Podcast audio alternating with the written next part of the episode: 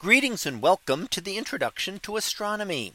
One of the things I like to do during each of my introductory astronomy classes is to begin the class with the astronomy picture of the day from the NASA website that is apod.nasa.gov apod.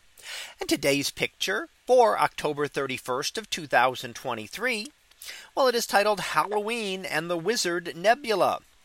So what do we see here? Well, here on the day of Halloween, we see what is called the Wizard Nebula. And we see a lot of things here, including stars and gas and dust in this star forming region. So we're in the process of forming stars right here. And as those new stars form toward the top portion of the image, they eat away at the gas and dust. And you can see a number of tendrils pointing upward. Those are the darker, denser areas where stars are continuing to form. And as you look at them all around that lower nebula, you can see that they are all pointing in the direction of those bright stars which have formed. Those dark dusty knots are ones where stars are forming right now. There are currently protostars there that are in the process of collapsing and becoming stars. So we see that and we see that we will then form the different types of nebulae that we see here, including emission nebulae and reflection nebulae, as well as the dark dusty nebulae that are present.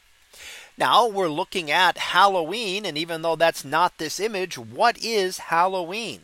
Well, Halloween has astronomical origins and it is one of the cross quarter days.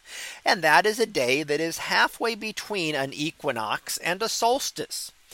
Equinox in this case would have been in the latter part of September. And that would have been the autumnal equinox when the days and nights were about of equal length. And we're then coming toward the winter solstice that will come up in December. And halfway in between that is what is called a cross quarter day.